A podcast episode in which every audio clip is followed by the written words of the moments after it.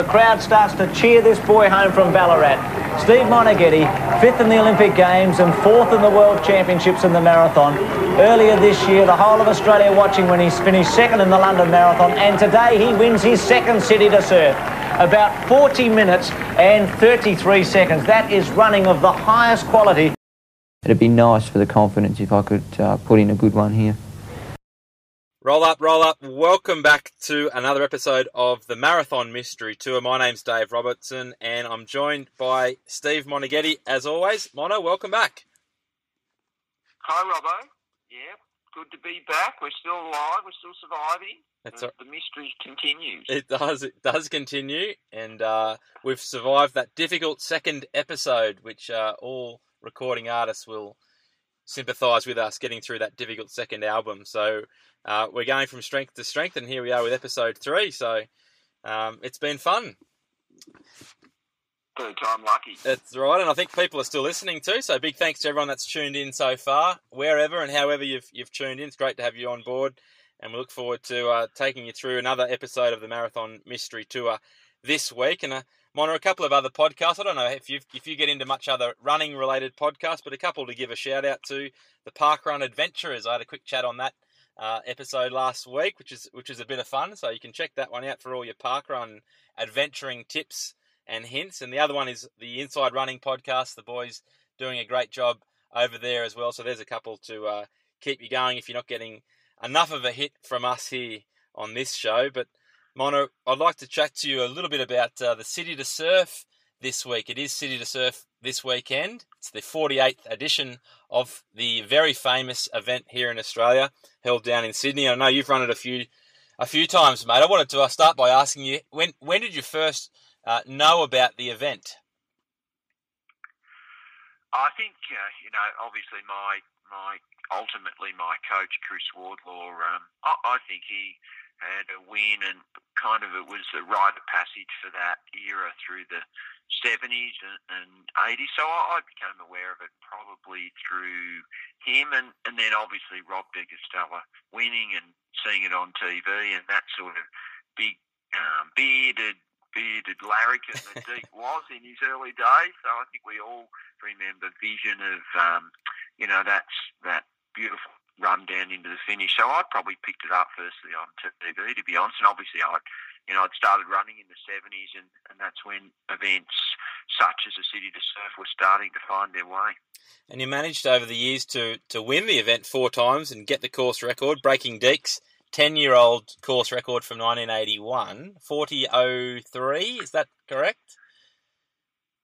That's spot on, yep. Very good. And so when was your first time that you ran it, and how did that go? Well, I can actually give you a scoop. Nobody knows this, and I don't kind of tell people this, but I tell people I only ever ran it 4 times and, won it 4 times. And obviously I went back a few times later on. I think I've ended up probably doing, 7 or 8, maybe more than that. But I actually ran one for Glenn Huntley in the sort of mid-80s, when I was finding my way. They had a team going up to the City to Surf. Trevor Vincent organised it, and someone couldn't go, so they asked me if I wanted to come up with them. So we trekked up, and I don't know where I finished, in the 50s, I think, somewhere in the masses. And so then when I went back and finally, obviously I got on sort of in the elite section, it was a bit of a different experience, to be honest, being looked after and then obviously winning it and comfortably, and then winning it, breaking the record, and then going back a few other times to just run it as a sort of a retired athlete, and once with a microphone even, which people still talk about now. So I've had a mixed... a lot of different experiences at City to Surf. It's one of my favourite events, and it's just become an institution.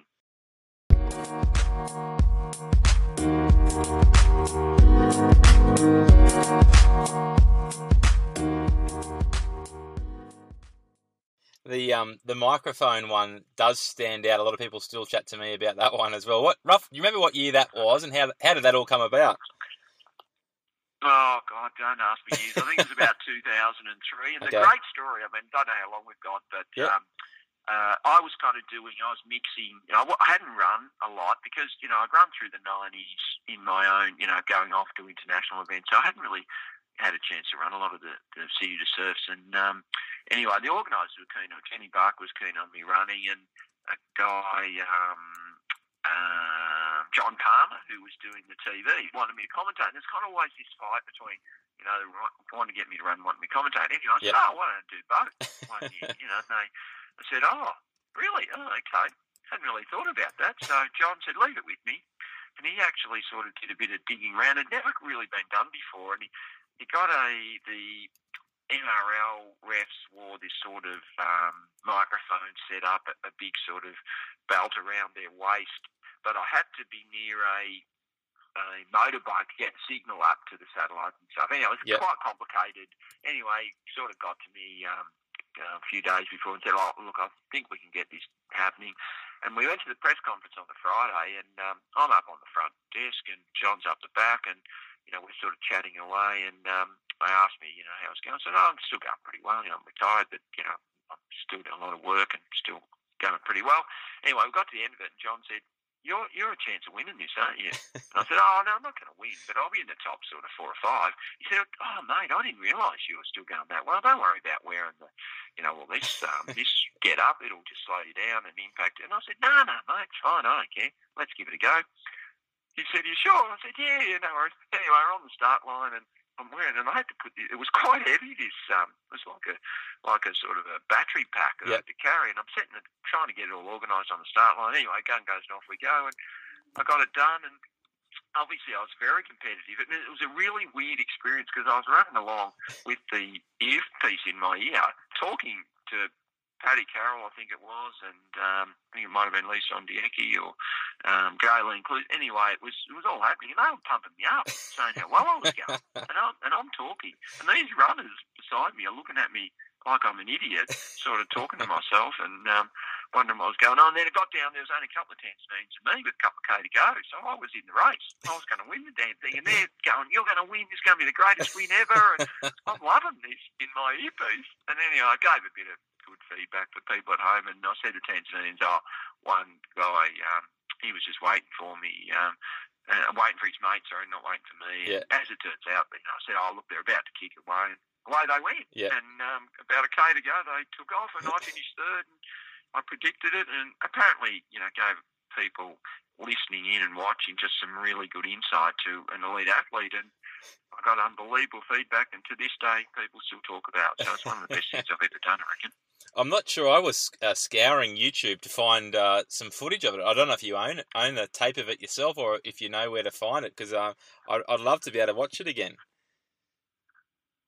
Maybe we've destroyed it, never to be seen again. Must have been that bad. So, yeah, I've just found it. So 2004, I'm just looking at the results here now. Patrick Nyangolo from Tanzania got the win in 41.04. Dixon Mawa, 41.09. And there's Steve Moneghetti, 41.19 with the headpiece. So, yeah just ahead of Shane Nankervis. How old was I? The age of 42. Yeah, 40... I was still going pretty well. You knocked off Scotty Westcott in 6th place with 42.02 and Marty Dent in 8th place, 42.21. So there you go. Got a couple of scalps. So I've had some great experiences, you know, that. I remember, I think my classic story, people know about the time clock, but there's another one where I remember catching up with these couple of guys at a function, and I was up in Sydney, and they were saying, oh, mate, you know, we really hope you get the record, and they're really taking personal interest in me getting the record. Yep. This was before I'd broken it, and I said, you guys, I cannot believe how supportive of me are you. I'm really, you know, I'm tickled pink that I didn't realise there was such great support for me out there. You know, they go, no, it's not that, mate. What happens is we have a barbie every morning of the race. We're not allowed to open our first beer until the lead runner comes past. And, mate, we're getting a bit thirsty, so can you run a bit quicker? I had an ulterior motive. It wasn't about me at all. Very good. No, there you go. Well, and for the benefit of those that haven't heard the story too, Monica, because I have heard it and have enjoyed it, but you run in 1991, so set the scene. Rob Degastella has the record. He's had it since 1981, and, you know, one of the most revered figures in Australian running. 40.08, I think it stood at. And then you come along on this day and you're in good shape, obviously, 1991. And tell us how the race unfolded, and then your mindset, thinking about the record and thinking about how that time went and what happened with the clock. Sure. So, Robbo, it was a great... I'd had a few goes at it, and, you know, the first one you just want to win, but then after I'd sort of established myself, I was really keen on not just winning but breaking Rob's record. And anyway, I'd had a few windy days, and I think I'd ran close to... I think my 3 out of the top 5 all-time times were mine or something, so I'd had a pretty good go at it. Anyway, they decided for the 10th anniversary that they would put a $50,000 bonus on the men's and women's records if we broke them. Lisa Ondieki was running, going well, and myself, and so that was a bit of incentive, I've got to say. Mm. And anyway, I was in good shape and focused on it, up and about and ready to go. And I got away pretty early. The day was a cracking day, so things were all aligned. And I remember coming around, we had the lead car, you know, with the clock on the top. And I remember coming around, Marine Parade, or whatever, the last big, we don't do it anymore, the big swooping bend. And I knew when we turned off the road and onto the last bit, and it was a minute to the finish line. And I had a look at the clock, and it was... under 30, and I'm thinking, gee, I'm a chance here. So I'm kicking, going for it, running home, and come under the finish line. I just look across at the clock as the car sort of veers off, and I see 39, 56, 57, 58 across the line, and I'm thinking, unbelievable, fantastic. Not only have I got the 50 grand because I've broken the record, I've won. I've actually run under 40 minutes, so it is just, I've got the trifecta. It's just the greatest day ever. Anyway, the guy jumps out of the car and runs over, and I'm thinking, isn't that nice? He's run over, give me a nice, be the first one to congratulate me. And anyway, he's got this look on his face, and he comes home and says, oh, look, before you get too carried away, there's a problem with the clock. And I said, oh, hell. He said, yeah, I forgot to push the button when the gun went. And I go, oh, mate, this is a very serious conversation. How long did it take you to push the button? He said, no, it's okay. It was only like 5 seconds, mate, so you're okay. So officially it went to 40.03. That was the actual time. And I'd still broken the record, so I still got the bonus and had the win and all that sort of stuff. But in my mind, I saw that clock at 39, 57, 58, and I kind of feel like I've been cheated because I reckon I feel like I ran under 40 minutes. Yep. So whilst that record stood for however many years, 20-something years, I still feel like I was cheated. So I'm waiting for someone at least to break it, and then I can relax and say, well, thank God someone has gone under 40 minutes at last. Get it out of your system. And...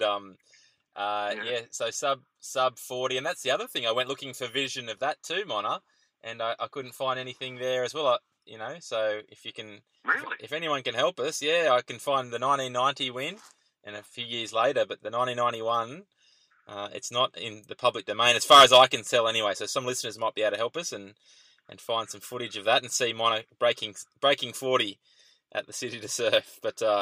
And you mentioned a bit about the prize bonus there. Very handy, as you mentioned. But that's something that's been talked about in recent years, I know, and the focus, the shift, I guess, a little bit away from the focus on the elites and prize money and things. But what sort of cash did you get, Mona, back in the day, just for your standard win? Do you recall on a normal year?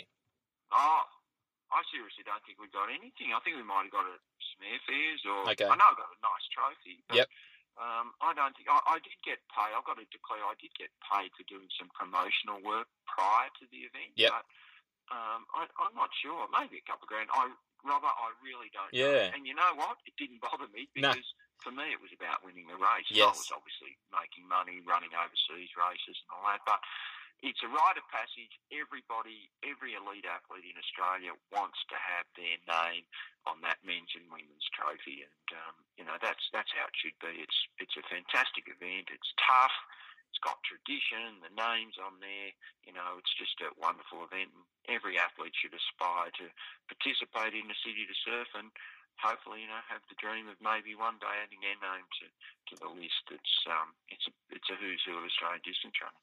That's right. It's coming up this Sunday, the second Sunday of August. That'll be Sunday the 12th.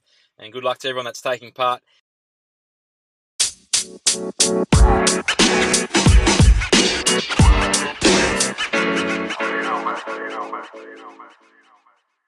And Mono, for those that are listening, that are maybe lining up for their first ever one, I guess a couple of tips from you, if you don't mind, in terms of how to tackle the event. I remember running it last year and feeling like I was absolutely spent after about 5Ks. But there are it ebbs and flows a little bit. But yeah, what are some tips that you'd give a first timer? Well, to remember that it does, you know, point to point it's downhill, so there is a lot of downhill. So just be aware, you know, that your legs are going to get smashed running the downhill. So there's not a lot of flat sections. There's a bit around Rose Bay, and that's about it. The rest of it's pretty up and down. And so a couple of things in your first one. People always say when they go under the tunnel, I remember Lloydie, I never did it, but Lloydie said when he went under the tunnel after about a K, you go under the tunnel under King's Cross, he said he looked back just to see that view of the mass of people. So don't everyone turn back, otherwise a lot of people fall over. But if you get a chance, just sneak a peek back over your shoulder and see that wave of humanity stretching down the road. So that's a good tip. And then the other thing I think everyone tells me is that you know, once you get over Heartbreak Hill, you think all the hills are done. Yep. But there's some pretty tough hills up Military Drive and a couple of other of the back roads. So just be prepared that the race isn't over at the top of Heartbreak Hill. You've still got a lot of work to do.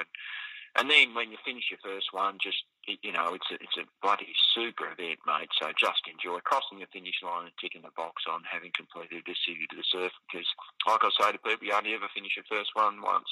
That's it. So enjoy it, folks, and good tips there. One other thing I noticed, having run it the last few years, Mono, coming up from Rushcutters Bay, you're into the suburb of Edgecliffe, and just on your left-hand side, if you pay attention, there is actually a street named after you, mate.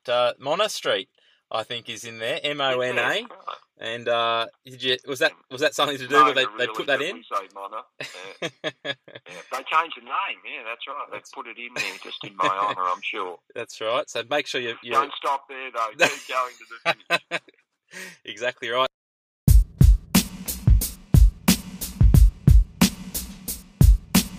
But now, as always, here on the Marathon Mystery Tour, it's not just about running.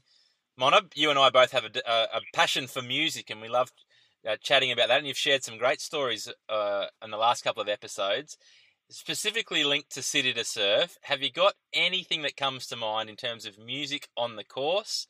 Any observations, any stories, anything that you've noticed, either when you've raced or when you've watched it on telly or various things? It is an event that's famous for having various bands along the way. But any little gems, mate, in terms of the musical side of the event? Yeah, well, and that's one of the attractions. You know, they always pride themselves on having a lot of entertainment out on the course. And I think people just go down there of their own volition. I don't think some of it's not even organised. But I do remember people, you know, love getting dressed up as well. And my best link, it's very tenuous, but I remember running up Military Drive one year and I'm winning and I'm away.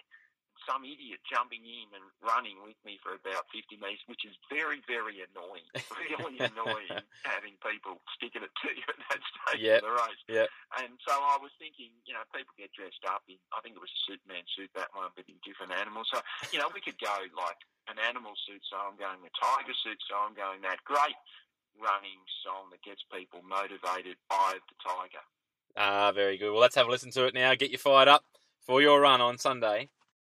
Well, Mona, thanks very much for a great chat here on the Marathon Mystery Tour once again. We've covered the City to Surf there today and got some of your great stories. I'm looking forward to lacing up myself down there this weekend. I've got a bit of a tradition going. I've run it 4 times, and each time so far I've run quicker each time. So the pressure's on to try and continue that streak. I am going to have to pull something out pretty good to match my time from last year, where I did manage to sneak under 50 minutes for the first time. So wish me luck, mate, and I'll be making up time on those downhills, I reckon, but we'll see how it goes.